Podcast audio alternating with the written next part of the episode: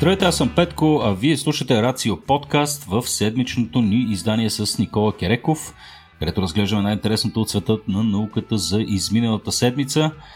Днешният ни епизод с Никола ще е посветен малко повече на животинското царство и на растенията. Нали така, Никола? За пръв път, не за пръв път, глупости говоря. Един от редките случаи, в които няма да говорим за космос, защо така реши днес, Никола? Еми, не искам някакво разнообразие. Освен това пък и за растения не сме си говорили много, а предвид факта каква роля играят в екосистемите, е крайно време да им обърнем малко повече внимание. Хм, добре, а, сега аз гледайки тук а, това, което си ни разписал като един груп сценарий, а, виждам нещо, което е много интересно поне за мен, тъй като темата за вулканите ме вълнува от известно време. А, имам план до към след около две седмици да посетя за втори път Везуви и този път с хлапето ми да му го покажа.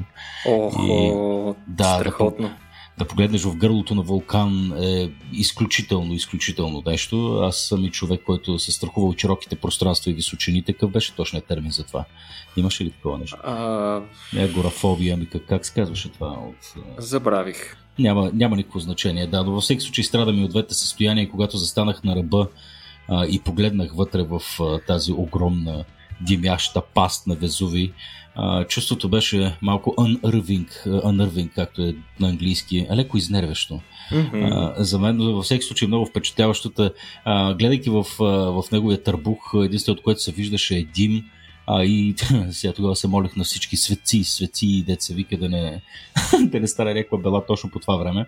А, но Везуви е всъщност един от по-неактивните вулкани. А, всъщност, също значи неактивен? Той така си дими доста, доста устойчиво през годините, но не се очаква със, така, в скоро време да се зриви. Близостта на Неапол е доста а, така, притеснителна.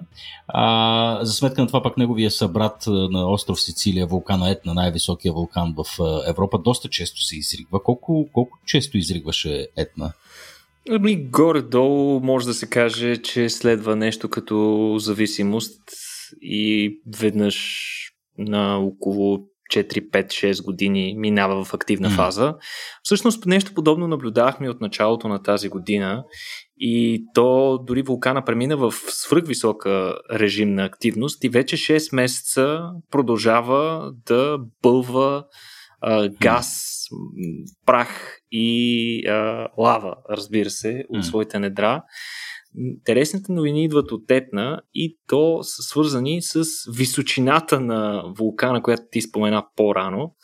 Изведнъж се оказва, че всъщност, югоисточния край на основната калдера, където се намира и най-младия кратер, където в момента е най-високата активност и изригва най-много материал, е станала по-висока от североизточната част, която всъщност е призната за основния връх на Етна през последните над 40 години.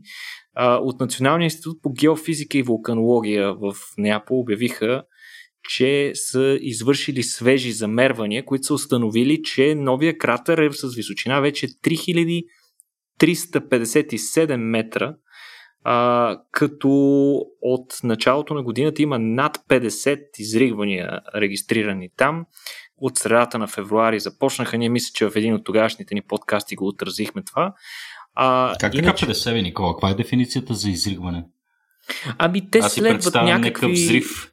Еми, не, не, не, не. Те си следват някакви ритми, така да се каже. Той не бълва непрекъснато лава, а може да бълва непрекъснато а, дим и пара, но в крайна сметка изригванията са циклични и в периоди на висока активност могат да се случват по няколко пъти на ден, а иначе с намаляването на активността по няколко пъти на седмица. А, иначе, а, преди това е североисточната част, която споменахме, че до сега е носила короната на вулкана, е достигала 3350 метра, т.е. само 7 метра по-малко е била в най-добрите си години. Това е през 1981 година, но за съжаление се е срутила тогава и съвсем доскоро, всъщност върха на вулкана беше 3326 метра до 2018, когато бяха извършени последните замервания. А, всъщност до момента обаче няма опасност за хората. Доста добре се а, регулира активността на етна, така да се каже, няма лава, която се движи по улицата и няма а, хора, които да са пострадали или разрушени къщи. Интересна истината, заради близостта на големият сицилиански, най-големия сицилиански град Катания, а, всъщност а, са положени много специални усилия, за да се а, справят хората да регулират добре на къде точно поемат потоците от лава, независимо от коя страна изригне етна. А, и всъщност мен ми беше много интересно, аз когато посетих вулкана, там разказаха, че един от основните методи, които използват за аварийно насочване на тези потоци всъщност са експлозиви и те са се оказали като най-ефективният начин за насочване на мощната а, вулканична стихия. Очевидно това има и някакви ограничения. Предполагам, че ако е твърде голямо изригването, няма да се справят. Но въпреки а, в смисъл, това... зривяват, зривяват определена част от планината, тъй, защото основният поток от лава и дебрис и отломки да се концентрира в посока обратно на града. От една, е страна, от една страна е това, с цел примерно да се изкопае подходящ траншей, по който лавата да поеме в посока, където няма да нанесе щети. От друга страна, самия поток на лава на стопена скала е много плътен и посоката му на движение, дори докато тя се движи, може да бъде регулиран с експлозиви, които се спускат или от хеликоптер, или се разполагат статично на определени места, което мен ми се стори страшно интересно. А, иначе са до момента при тези изригвания властите обявиха, че са разчистили над 300 000 тона прах и пепел, които са се натрупали по улиците а, около провинциите и край Катания. Като, за съжаление, обаче праха продължава да се трупа, тъй като вулкана продължава да бъде активен, основно по тераси, по улици а, в всички околни градчета, но пък хората там са си го приели това, повечето от тях не се смущават, а, приемат етна като една своеобразна а, сурова майка, защото вулканът, нали, освен че представлява грижа и притеснение за тях, и техните животи, всъщност тя и до някаква степен ги закриля, като осигурява а, много добри, а, осигурява а, прекрасни, много плодородни почви край mm-hmm. а, Сицилия, която от край време се знае, че е житницата, била е житницата на Римската империя, едно от най-плодородните места в цяла Италия. А, до голяма степен това се дължи, разбира се, и на Етна и района около, а, около Катания. А, разбира се, а, от а, базалта, който изригва и от а, другите материали, които могат да бъдат добивани край вулкана се правят различни неща, използва се, т.е. и с, има економическа стоеност това, включително аз там като бях много ме впечатли, че от едни специални а, стопени скали, които в последствие са се втвърдили а, и те буквално изравят нали, така наречената пемза. Това е а, с такава скала, която е много пореста, не е толкова плътна. Буквално всичко в близост до скорошен доскорошен кратер е покрито с а, малки такива с размер на малко камъче а, и с дебелина, може би няколко метра пласт с такива скалички, навсякъде ги има, но като премахнеш тази пемза, отдолу вече долната скала, която е е била много, под много по-високо налягане и съответно се е втвърдила и е станала много по-плътна, от нея режат цели слоеве, представи си го като плочи петко и с тях могат да облицоват къщи или да постилат директно шосета, като а, съответно находчивите италянци са доказали, че този а, метод, този тип настилка е доста по-устойчив от а, типичния асфалт и ако е обработена по, прав, по правилен начин, може да изкара по-дълго време. Хм, пъти, пътища от Пемза. Ние Пемзата я ползвахме за да си... Е, то не е от Пемза. Аз си казах, смисъл, Пемзата е тази поръстата скала. По-скоро си го представи от базалт. Mm. Но е страшно зрелище да се гледа етна нощем. Хората вече са свикнали с редовните земетресения, които спохождат града съвместно с повишаването на неговата активност и от време на време, разбира се. А иначе, като става дума за вулкани, тук е чудесен момент да анонсираме, че нашия добър приятел Робин Андрюс предстои да обяви официално а, премиерата на своята книга, която пък е посветена на супервулканите. Тя доскоро беше налична за закупуване само на предварителна продажба, но вече официалната и премиера предстои, мисля, че началото на октомври, така че който се интересува от вулкани, а, това е човека. Може да изгледате е, предишното издание на една негова лекция на нашия форум Рацио, където той разказваше за вулканите не просто на Земята, но и в цялата Слънчева система. А, доста по-сериозно е разгърнал темата в своята книга. Надяваме се а, да можем да я предложим и в нашия магазин в последствие. Робин беше, беше човека все още и да на дълги още години да е страшен, страшен симпатяга и съм сигурен, че и книгата му е а, страхотна, особено за хората, които се интересуват от, от, от, тая тема, така че му пожелаваме успех в крайна сметка. А, добре, ами, а, Никола, не знам, а, следващата тема, като я погледнах, пък а, в мен възникнаха едни детски спомени, а, имах един такъв изблик на носталгия, тъй като а, едно от по- а, така характерно за, нашите, за, за детството на нашето поколение като цяло май беше да ни се точат някъде на село за месеци наред а, без да се чуваме дори с родителите си. А, и си спомням, че така преминавайки по едни много пасторални, разкошни така, пътища, водейки към село Аспарухово, където се намираше всъщност къщата на баба ми и дядо ми имаше едни огромни слънчогледови полета и един от най-приятните ми детски спомени беше, че винаги дядо ви спираше москвича а, и се впускаше в нивата да, да открадне няколко пити слънчоглед, които после ни ги връчваше на децата на задната седалка да си чоплеме сурови сенки. някаква дива селска история, но а, така един, един много хубав, много хубав спомен и слънчогледите до ден днешен, между другото, гледам да си така да си отглеждам по един слънчоглед в, в къщите, тъй като го намирам за изключително красиво цвете също.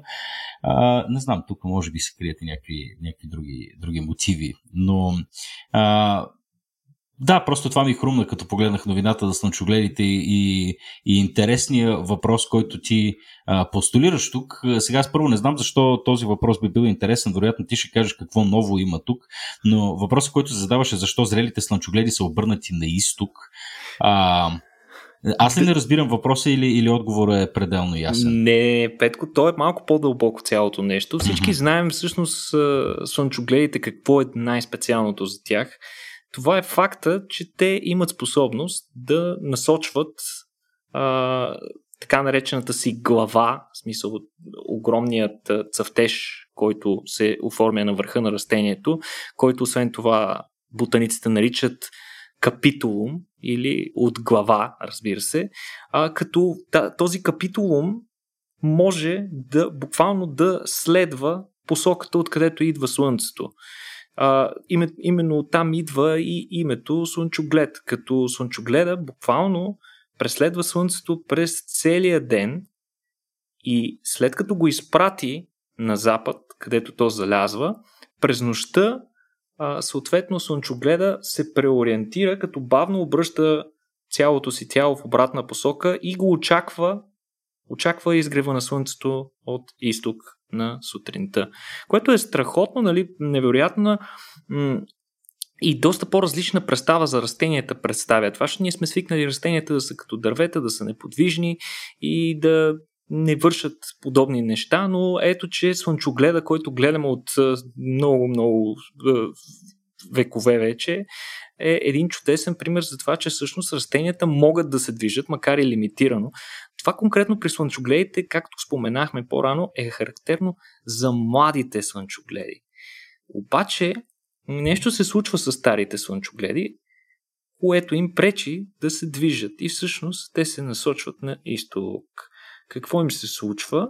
Ами, с течение на времето и на растежа си, стеблото на слънчогледите се втвърдява. Колкото по-стари стават, толкова повече то се втвърдява, което ограничава а, възможността му да се движи. А защо се втвърдява? Ами разбира се, това е за да може да поддържа теглото на увеличаващата се по размер и маса глава, която става все по-голяма с напредването на времето. А, но съответно по този начин те губят способността си да преследват Слънцето, това с което сме свикнали да ги свързваме. И затова много хора, които се движат с автомобили, може би им е направило впечатление, че в един момент а, от цикъла на растеж на слънчогледа, всички слънчогледи всъщност не гледат към Слънцето, гледат в съвсем противоположната посока и всеки би си казал, «Е, какво стана? Това вече не е слънчоглед, вече не ги правят като едно време. Но всъщност това е естественото поведение на слънчогледа. Нещо по-важно. Всички възрастни слънчогледи са насочени към една и съща посока. Те са насочени на изток. И сега това остава дълго време голяма мистерия. Защо възрастните слънчогледи, крайна сметка, когато фиксират своята глава, остават, я оставят насочена на изток. Сега това е доста лесно проверима теория. Какво трябва да направиш? Ами трябва просто да хванеш и да обърнеш част от слънцогледите на запад и да ги сравняваш с техните събратия, които по естествен начин са си обърнати на изток. Тъкмо това е и нещо, което учените са направени, за да проверят какво всъщност се случва. Първото, което те са забелязали, е, че цветовете, сочещи на изток, привличат много повече пчели и а, насекоми опрашители рано сутрин. През останалото време на деня учените установили, че почти няма разлика и около двата типа слънчогледи, тези обърнати на изток и тези обърнати на запад, има еднакво количество насекоми. Разликата е само сутринта. А, освен това, обърнатите на, на изток слънчогледи освобождават полена си 30 минути по-рано от техните събратия, обърнати в противоположната посока. Което очудващо много съвпада с час пик в активността на насекомите опрашители. Времето в деня, в денонощието през лятото, когато те са най-активни. И... Как се научили да танцуват всички едновременно? Не просто се научили да танцуват, се научили да измерват времето превъзходно точно. И изглежда, че всичко опира до температурата на цвета. През нощта температурата на цвета на слънчогледа се охлажда. А рано сутрин обърнатите на изток слънчогледи посрещат първите лъчи на слънцето с вече тъмните си зрели глави. Те привличат много повече а, слънчева светлина и много бързо се затоплят. Учените освен това са го доказали това, като изкуствено са затоплили цветове, обърнати на противоположната посока на запад и всъщност са доказали, че те също освобождават полена си с 30 минути по-рано, отколкото ако не бяха затоплени. Но Интересното е, че тези обърнати на запад продължават да не привличат пчелите, Петко. И според учените, тук това вече вероятно ще, а, ще изисква допълнителни изследвания, но вероятно върху, върху цвета на слънчогледа има шарки, които са в цвят видим само за опрашителите, защото явно при нас хората с нашето зрение не ни прави чак, чак такава съществена разлика а, между огрян от слънце, слънце слънчоглед и такъв, който е обърнат а, в противоположната посока и на сянка. Но явно има такива шарки, които са в а, дължината на вълната на UV спектъра, който е видим за насекоми, но не и за нас. И изглежда, че при, огрен... при огрените от слънце цветове рано сутрин, тези шарки са много по-видими и съответно много повече а, насекоми отиват там. Хората го бяха представили превъзходно с две а, много готини клипчета, където буквално се вижда два слънчогледа, един е на сянка, другия е на слънце рано сутрин и просто около това на слънце беше огромен живарник от всякакъв тип летящи насекоми, които минаваха и заминаваха по своята си а, работа. И всичко това заради цвета. Не просто заради цвета, много интересно, че слънчогледите, обърнати на изток, дават много по-големи семки от тези обърнати на запад. Петко. Освен това са като цяло са в много по-добро състояние, а, много по-жизнени са и видимо се чувстват по-добре. А, освен това, полена им, полена, който произвеждат слънчогледите обърнати на изток, е много по-успешен в опрашването, отколкото другия полен и съответно остават много повече поколения, което пък е огромно еволюционно предимство и съответно по този начин а, чисто еволюционно този механизъм се е установил в слънчогледа, ако можем да направим тази теория. И учените дори са си позволили да направят един експеримент. Поставили са слънчогледи в безполен. Поленът от тези слънчогледи е изкуствено премахнат. И са ги поставили в средата на нива, която е заобиколена от други слънчогледи, част от които са обърнати на запад и част, друга част, които са си естествено обърнати на изток, както са си по принцип. След което те са генотипирали получените семки в тези слънчогледи без полен, които, въпреки че са нямали полен, са си имали, а, имали са женските полова система и са можели да образуват семена, просто не са отделяли полен. И те са генотипирали тези слънчогледи и са установили, че много по-голяма част от получените от тях семки са поколение на тези слънчогледи обърнати на изток. Така че, а, ако можем да си позволим лека препратка към съвременната а, политическа атмосфера, изглежда при а, растенията нещата са обърнати на изток, Петко. Е, как да завъртяме. Е, страхотна работа. Ами, да, много готино. В смисъл, особено ако се научим да, да, да, да знам, поне, поне в малка степен да имитираме способността на, на, на природата да намира такива оригинални решения. Абсолютно, това е просто гениално. Аз като го четох, mm. наистина много, много силно ме впечатли. Те растения са умопомрачителни. Често, често си позволяваме да ги подценяваме заради абсолютно неспособността ни да се поставяме на тяхно място. Те седат mm. на едно място, нали, бидейки представители на друго царство, имайки съвсем различен а, подход и стратегия в а, своето съществуване, но всъщност растенията са изключителни. Просто mm. Пълни са с много любопитни примери за това как да изкривиш правилата на играта mm. в своя полза. Да, той и ние сме изключителен вид заради способността ни да манипулираме природата и сега като си говорим за слънчогледи и земеделие, а, само няколко пресни примера. Наскоро попаднах на една статия, която демонстрираше автоматичен а, тип комбайн. То си беше робот, mm-hmm. а, който обикаляше по нивите и така с вероятно с изключително прецизна оптична и лазерна технология успяваше да, а, да, да локализира конкретни, конкретни бурени и да ги унищожава с високотемпературен лъч или нещо такова. Mm-hmm. А, и просто демонстрацията беше изключително впечатляваща, защото роботчето си се движи и просто цък, цък, цък, цък, цък, цък, цък, цък и еминира всякакви, всякакви бурени, оставяйки само живото растение, а, с способност над 100 000 бройки бурени да отстранява в рамките на час. А, буквално 10 минути след това пък попаднах на друга статия, в която се говореше за а, нали, приложение вече на така, небезизвестните ни ГМО технологии, биотехнологии, при които са вкарали човешки протеин в пшеница. А, сега не знам, аз ще ти препратя статията, евентуално си струва да я поразгледаме в детайли, но а, как точно са го направили не съм сигурен, но това пък видимо увеличавало добивите многократно. За пореден път сме способни. Аз се си мислих, че сме достигнали някаква граница, но за пореден път а, успяваме вече манипулирайки и на генетично ниво, и чрез автоматизация на роботи да, да увеличаваме добивите многократно. Изглежда, че а, способността ни да продължаваме да, да я доиме тая метафорична крава, а, така все още все още имаме тази способност и не сме се изчерпали. А, та тук ти даваш още един пример всъщност за употребата на някакви а, на, на технологии, конкретно с дронове, които ти добре знаеш, че аз не харесвам. Като видя дрон, искам да го замеря с нещо.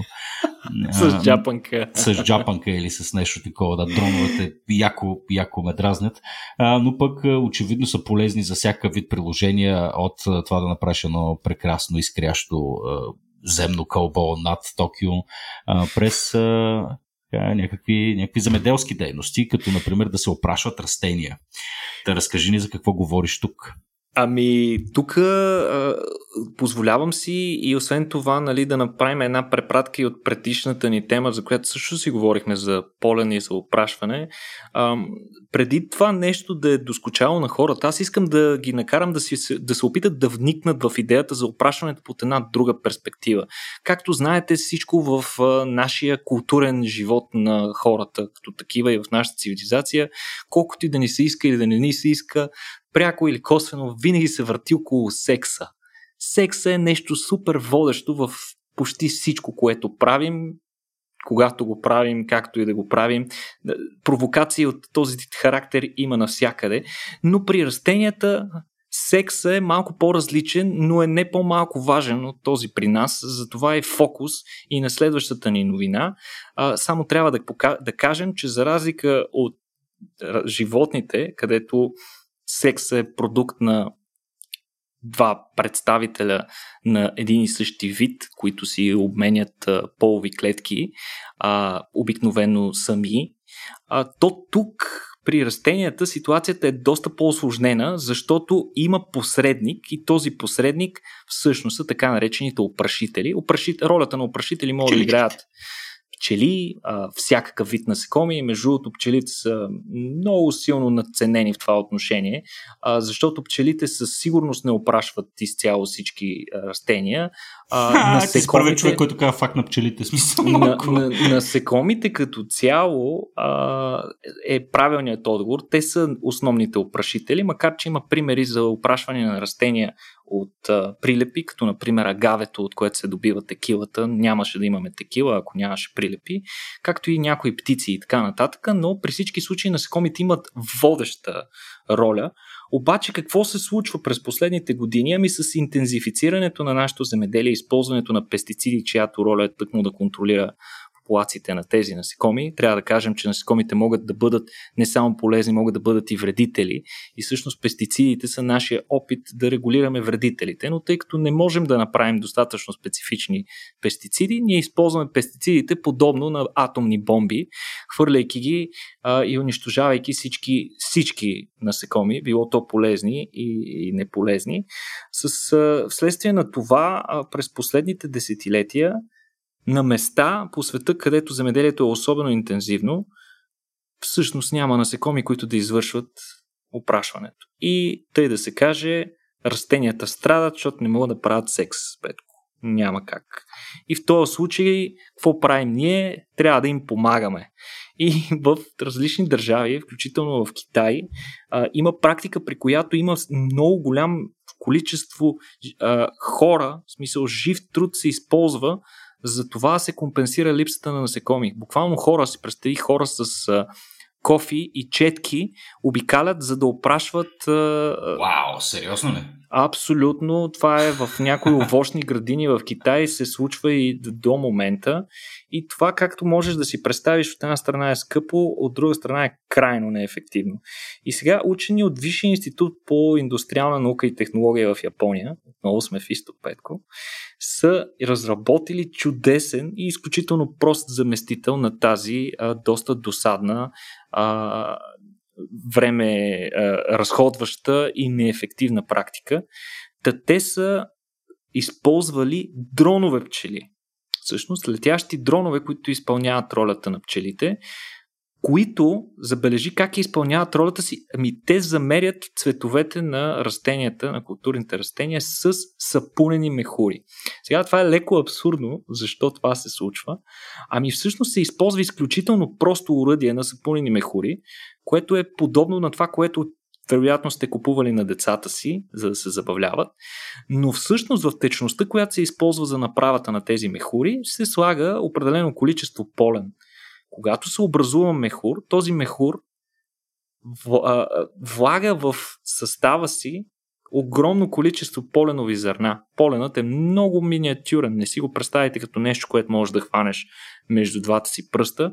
Един среден по, голем, по размер а, сапунен мехур може да съдържа 2000 поленови зърна и да продължава да си е все така лекичек и да лети във въздуха. Така как а, а, са протекли техните експерименти? Ми дронът всъщност минава в средата на една овощна градина на 2 метра височина, с скорост около 2 метра в секунда и пуска огромни потоци от такива мехури. Нещо повече, този метод е демонстрирал огромна успеваемост. 90% успеваемост на, а, за успешно опрашване на растенията. Което Ето това е, не е ли по-добре от насекомите? Някой в някои аспекти може да е по-добре от насекомите, което е изключително интересно. Друго предимство е, че в състава на мехурите полена остава функционален за над 3 часа, което за да го поставим в перспектива, е много повече, отколкото всички други методи за изкуствено опрашване, които сме използвали до момента. Като разпръскване на прах, пръскане с разтвор или въпросните чечици, които споменах по-рано. Разбира се, това не е панацея. въпросният метод е силно зависим от времето. Дали ще има дъжд, вятър, влажност, за това доколко може да се запази от една страна целостта на мехурите и от друга страна до каква степен могат безопасно да пътуват дроновете в такива ситуации.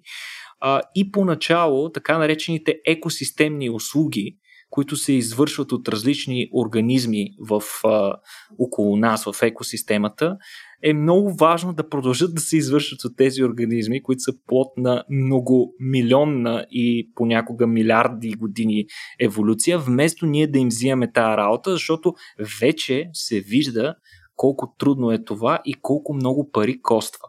Следователно, много по-лесно би било наистина да запазим екосистемите цели, да не избиваме насекомите, пък те ще си вършат своята работа и ще ни помагат.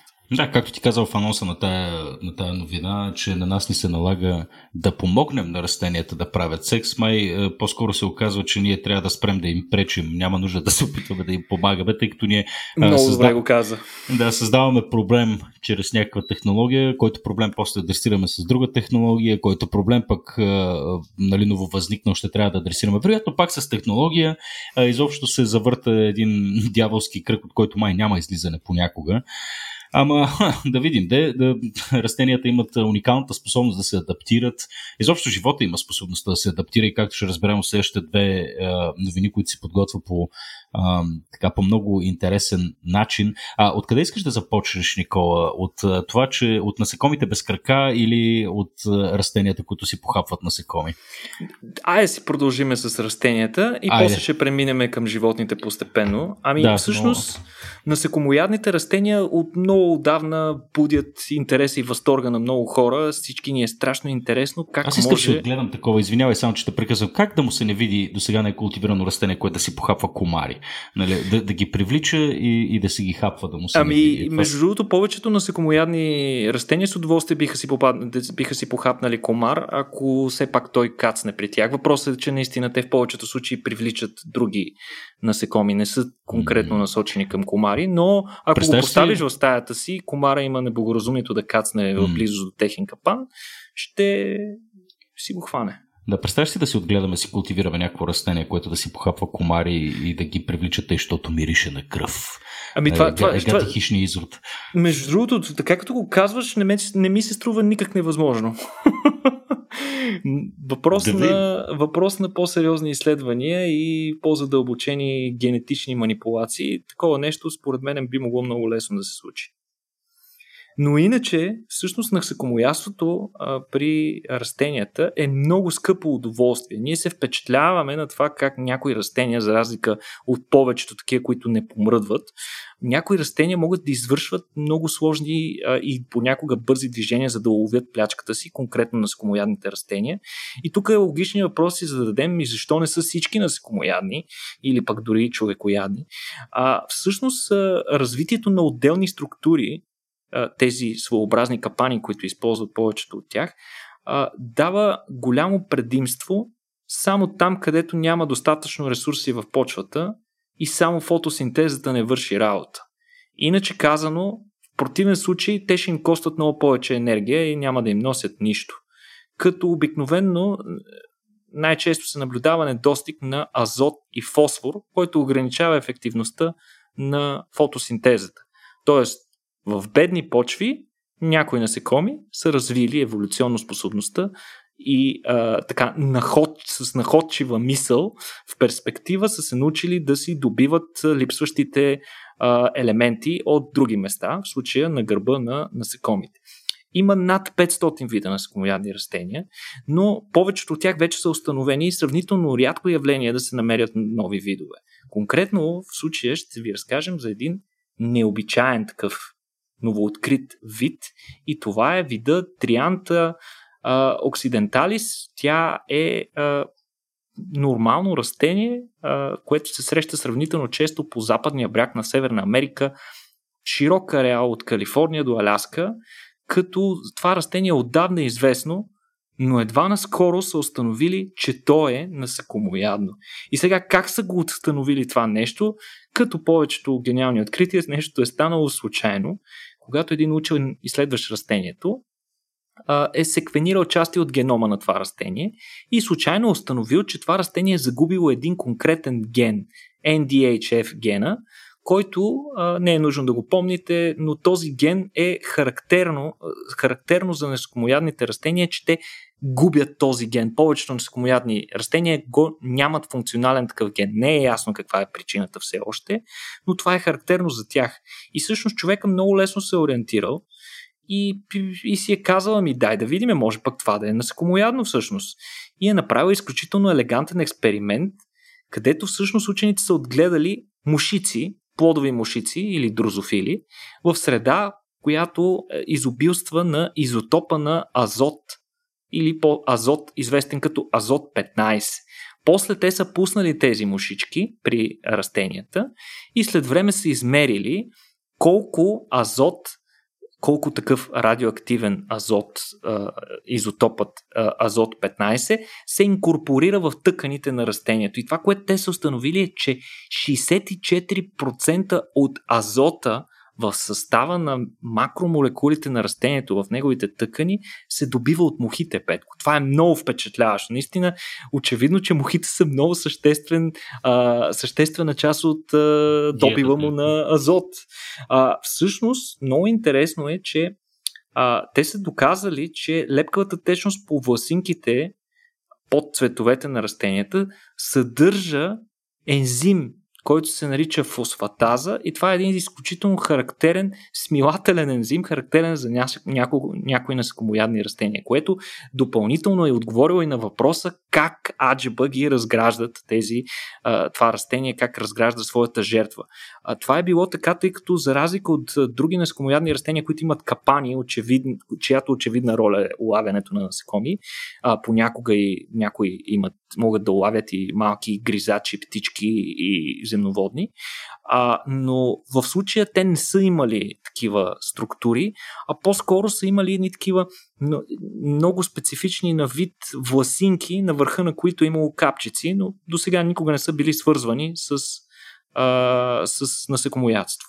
Сега обаче а, има, има един своеобразен конфликт, един парадокс при насекомоядните растения. Те ядат насекоми, обаче и насекомоядните растения петко обичат да правят секс и даже Не това им е съществена част от живота. Тоест, насекомите все пак трябва да им свършат някаква работа, а, да, ги опраш, да ги опрашат, да, да прехвърлят полена от едно растение на друго. И поради тази причина не е много изгодно да си изяждаш опрашителите, нали така? И затова а, при повечето насекоми те имат цветове, но цветовете са изнесени далеч от капаните. Тоест, те обикновено имат един дълъг ствол, на който се разполага цвета и той е много далече от капаните, които са разположени по-низко. Идеята е а, насекомите, които поемат полен от цвета, да не ги хване капана, защото по този начин растението ще се самопрецака. А, тук обаче това растение е решило този проблем по много, по, много по-различен начин. При него капаните, място, тъканта, която улавя насекомите, е много близко разположена до цветовете. И тук е въпросът, добре ми, как не се прецаква, как не си улавя насекомите, които го опрашват.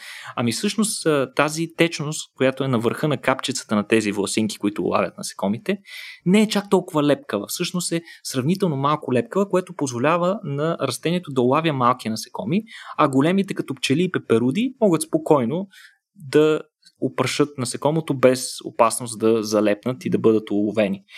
А, това е изключително за мен много елегантно решение. А, не е ясно още какви са и, а, какви други неизвестни за науката до момента а, растения а, ще се окажат, че са насекомоядни, но те първа следва да видим до колко тази практика е по-често разпространена. Но много интересно, наистина това растение е известно от а, повече от столетие и едва сега разбираме всъщност как то тайничко си е похапвало насекоми. Добре, като говорим за насекоми, сега да, да преминем към естествено тъжната тема. Всеки път, като си говорим за растения и за животни, неизбежно опираме до климатичните промени, до влиянието на антропоцена, нали, на тази епоха, която е дефинирана от човешката дейност.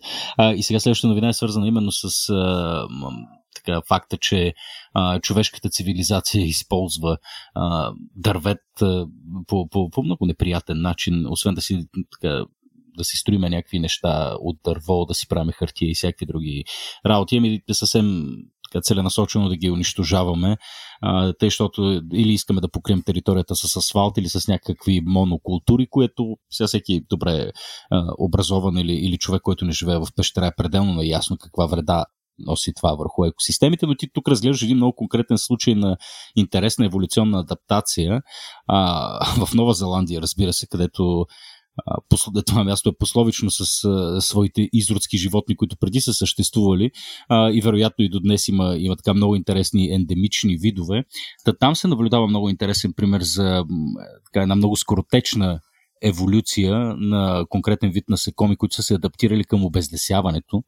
А, разкажи ни как точно са това, се адаптирали. Това, което ще ви разкажа, става дума за една муха, така наречената каменна муха.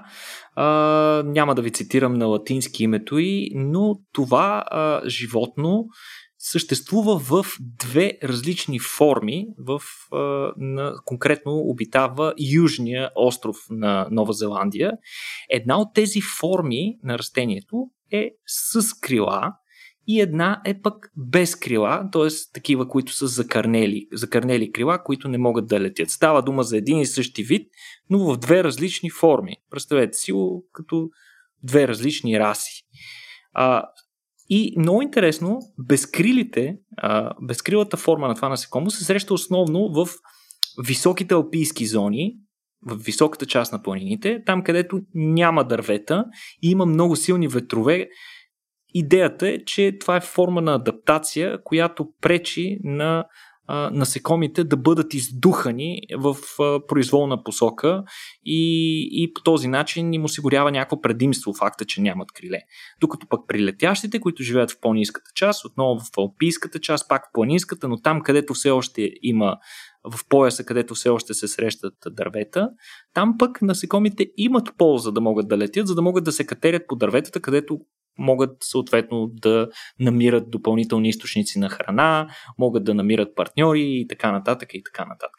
Това, което ще ви разкажа е пример за така наречената ускорена еволюция. Еволюцията по принцип сме свикнали, че е процес на постепенна, целенасочена промяна на различни видове по посока на по-добрата им адаптация към околната им среда и обикновено отнема а, десетки хиляди до милиони години.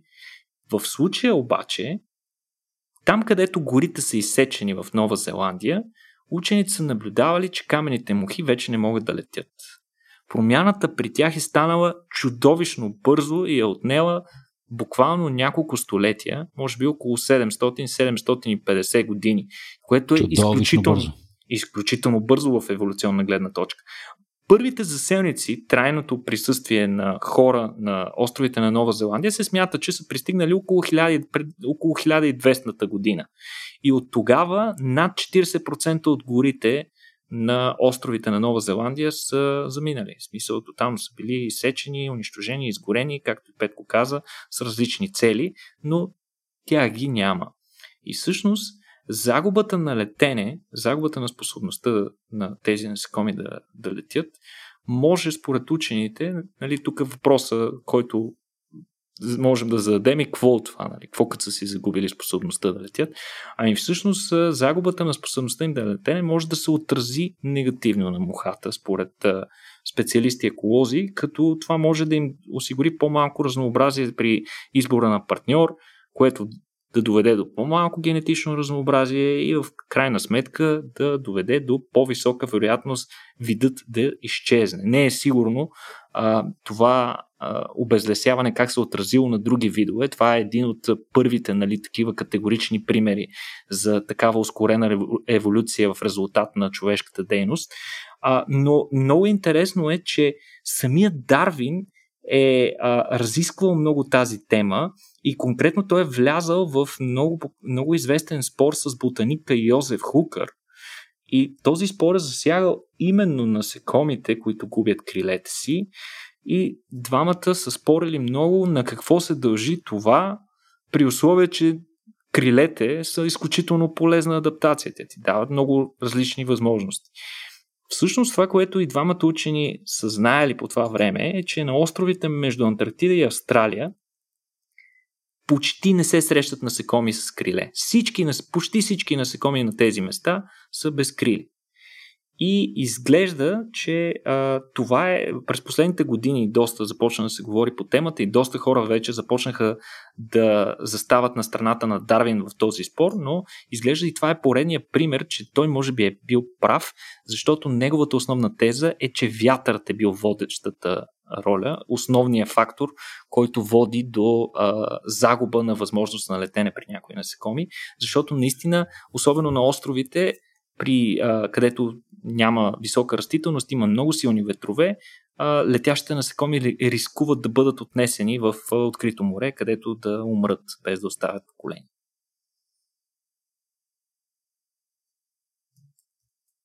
И чакай сега, в смисъл какво, какво ми казваш? Всъщност, че в следствие на обезлесяването се увеличават ветровете, което съответно води до допълнителен риск. Точно така. Тъй като по принцип дърветата с а, своите масивни корони могат да спират вятъра и по този начин да служат като едно а, завет убежище, нека mm-hmm. го наречем така, за насекомите. Липсата на дървета а, а, дава възможност на тези ветрове да проникват а, по-навътре и по този начин да се отразяват на животните с крила. Егати. Много интересно. Добре, а, една последна новина. Сега ти отново си подготвил, подготвил няколко интересни, интересни неща. Лепило от отровата на змия може да затваря рани почти мигновенно. Това ми звучи като доста а, така, интересно приложение отново на някакъв био, така, природен механизъм, който ние можем да използваме в нашето си ежедневие. А, от друга страна пък жаби и птици са се адаптирали така, че да не се отровят от собствената си отрова. А, това не въжи ли, между другото, за всички отровни същества, бе, Никола? Или тук, ами... опит... Или тук искаш да обясниш принципния механизъм на това как работят нещата? Като всяка задача, всеки ага. проблем, в който ние срещаме, разбира се и природата среща различни проблеми, всеки проблем има няколко различни решения. И същото се наблюдава и при някои животни. Наистина, обикновено, какво представляват отровите по своята същност? Това са съединения, които най-често ролята им е да, да блокират даден рецептор или да, а, да повлияят активността на даден ензим, за да съответно да блокират някакъв а, да го кажем, метаболитен път, ключов метаболитен път в организма на а, животното жертва на дадения токсин. За да се справят повечето отровни животни, за да не се отровят сами, те имат най-често друга версия на този белтък, който техният токсин поразява. Обаче при някои животни това не е така, Петко. Всъщност, ето един пример така наречения батрахотоксин, който е много типичен невротоксин, произвежда се от алкалоид от някои бръмбари. А, някои птици в интерес на истината, това е много необичайно. Говорили сме за това и друг път, но ще го споменем за, сега, за хората, които не са чували. А, птицата с а, култовото и звучно име Питохуи, която обитава Нова Гвинея, а, тази птица е един от малкото примери за отровни птици. Нямаме много такива примери, но всъщност това е един от тях. Тя сама по себе си не произвежда отрова, но пък я взима от диетата си, като се храни с такива бръмбърчета, които съдържат батрахотоксин и а, концентрира батрахотоксина по повърхността на перата си, с което пречи съответно на животни да нападат тази птица, защото тя също става отровна. А, също така някои дървесни жаби в тропическите гори на Колумбия използват същия, а, горе-долу същия механизъм. А, всъщност, яденето на бръмбари при тези животни не просто, че не ги отравя, а напротив помага им те да подсилят собствената си отрова и да я използват съответно или за защита, или за нападение. Основно за защита. А, така че а, в интерес на истината тези жаби, за които говорихме, те се използват за а, отровни стрели толкова е мощна тази отрова, че дори древните индианци, обитатели на древна Колумбия, са го разбрали и са натривали стрелите си с тях, което им е помагало и им е давало по-успешен резултат при лова. То мисля, че най-отровното същество изобщо беше един вид жаба. Не е този конкретен, за който вероятно искаш да говориш, или Ами, може и да не е този, но имай предвид, че тези конкретни жаби, пак казвам, те не произвеждат токсина. Той е продукт по-скоро на въпросното насекомо, а те го метаболизират и го концентрират по повърхността на тялото си. Не съм сигурен. Много е трудно да се каже кое е най-отровното животно. Това е тема на много по-голям разговор, защото най-отровното в какво негов ли е токсина, колко количество mm. токсин. Нали? Тук доста. Е, по-скоро за количество фактори. единица отрова, която ако го изверваме в мисля, че най... глави, които може да повали. Мисля, че най-отровното е а, един, а, едно охлювче конус. Охлювче? Е, да да си нямаш работа с него. Та, златистата отровна жаба, Петко, Филоботес терибилис, терибилис, забележи какво видово наименование, нали? очевидно е някаква ужасна жаба, може да отдели почти 1 мг отрова по кожата си, концентрирана, концентриран батрахотоксин. Сега това 1 мг нищо не говори на никой, но това е достатъчно да убие 10 човека. А, сега, какво прави изобщо този батрахотоксин, защо е толкова опасен и как може да убие 10 човека? Ами всъщност този батрахотоксин се свързва с натриеви канали по нервни клетки и по този начин и пречи на тези натриеви канали да се затворят. Те остават вечно отворени, което съответно предизвиква парализа или смърт. Няма известен антидот на тази отрова. Какво било, било а, засяга много широка гама животни, тъй като засяга такъв важен а, протеин, каквито са натриевите канали. Буквално всяко животно, което има централна нервна система или сърце, може да бъде поразено от въпросния токсин. И всъщност учените са изследвали гените за така наречените волтаж зависими натриеви канали, конкретният тип натриеви канали, които този токсин засяга, при птицата питохуй и при два вида отровни жаби, от които едната нали, прави батрахотоксин, другата е с един много подробен батрахотоксина, пак е производен на същия токсин. Сега, варианта на натриевия канал, който тези животни имат, се оказва, че не им дава никаква защита. Иначе казано, той е, този токсин, тази отрова, спокойно може да се свържи към техния рецептор и да ги гътне и тях. Защо обаче това не се случва така? И как са установили всъщност учените ми? Те са взели част от токсина и директно са го инжектирали на тия животни в типичен стил, дай да видим какво ще стане. Нищо не е станало. А, очевидно, че нещо обезврежда токсина преди той да стигне натриевите канали на тези животни и до този момент си признават учените, че не знаем какво е това. Но пък имаме добър пример при други животни, например при краставите жаби, които имат подобно а, отровно съединение а, и те пък използват един, а, един много интересен белтък, който се нарича саксифилин, Въпросният белтък се свързва с токсини, които идват от цианобактерии и всъщност по този начин предпазват жабите да оцелеят, когато са в някакъв воден басейн. Знаеш, жабите обитават блата и такива застояли води, където често се наблюдават цъфтежи на, на, на такива синьо-зелени водорасли и други а, неща. Те често отделят токсини и жабата, отделяйки този саксифилин, той се свързва с токсините, които отделят а, едноклетъчните водорасли и ги обезврежда. Нещо подобно, вероятно, се случва и при птицата питохуи, и при а, жабите, които се използват за натриване на отровни а, стрели. Не се знае обаче какво е. При всички случаи обаче, според тях, тази неизвестна молекула участва не само в безопасният транспорт на токсина, така че той да не стигне до техните рецептори, но вероятно участва и при концентрирането на токсина в тази част от тялото, където той е най-необходим повърхността на тялото, кожата или по перата, както е при птицата. А, ако го открием, въпросният белтък, вероятно учените са започнали да го търсят веднага, ако го открием, това може да ни даде възможност да намерим антидот към някой от тези токсини, защото наистина в момента ние нямаме такъв антидот. Представи си някой изверял а, такъв а, индианец или Native American, както искаш го наречи, а, тръгва и така ти набива една стреличка във врата. Наистина лекарите няма да има какво да направят, ако той е успял да ти инжектира леталната доза. Хм. Много интересно. Ами, Добре, Никола, благодаря ти за, за готините новини днес. Сега мисля, че е удобен момент да споменем какво ни предстои като живи събития в следващите няколко дни.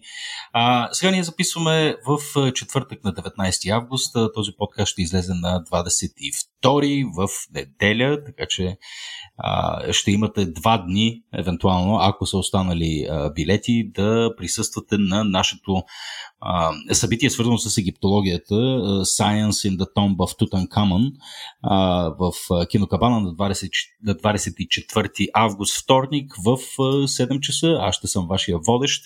А, наш гост е кой, Никола? Аз вече свикнах ти да му казваш името на човека. Франко Порчели. А, така, Франко Порчели. А, сега той ще ни отведе на едно хубаво пътешествие в Кайро, Луксор и Помпей. А, и така той ще ни покаже някои а, изключително интересни приложения на съвременни технологии, като радари, а, за това как, как, които, които той използва реално като, като метод за откриване на интересни човешки артефакти в а, въпросните гробници. А, Франко Порчели всъщност е така доен в тази дисциплина а, и... Археофизика, между другото, се нарича Точно така, дисциплината. археофизика, да. И ни помага, използвайки най-съвременните методи в науката, да разрешаваме антични загадки на хилядолетия. Да, а, така че обещава да е доста интересно. Сега ние по египетски теми не сме правили до сега, изобщо принципно бягаме от историята за сега, а, но пък тук виждаме една чудесна комбинация между физика и археология, археофизика, а, така че аз лично нямам търпение за това събитие и се надявам да ви видим и вас там. А, и разбира се, на 2 септември отново в а, нашата стандартна хубава колаборация, която си правим с Мозейко, така наречените наши rooftop партита, а, космическо събитие, следващата спирка Марс. А, ще си поговорим малко с Стоил Иванов за пътуването до Марс, за колонизацията и живота на Марс с Венцислав Петров. Това са двама вероятно познати на нашите слушатели учени, български учени и, и гости, които сте гледали на други наши а, така, събития, свързани с, с космоса. А, така че отново на 2 септември на покрива на музейко Рацио Руфтоп Парти. И разбира се, за финал, ако искате да ни подкрепите по някакъв начин, може да си купите някои от хубавите книги, които предлагаме в нашия, в нашия магазин на сайта RACIO.BG на на черта Shop. Надявам се, че така беше Никола и не се бъркам. Mm-hmm. или да ни подкрепите в сайта Patreon, където може да получите достъп до нашия специален Discord сервер, където може да си разговаряте с нас, така си резервирате, да си резервирате маси за наши събития или да получавате специално от мен и Никола всеки месец по един допълнителен а, епизод, записан специално за нашите патрони, патреони. Така че благодаря ви за подкрепата, благодаря ви, че ни слушахте. Никола, благодаря ти и на теб. Благодаря ти аз, Петко, и до скоро. Чао.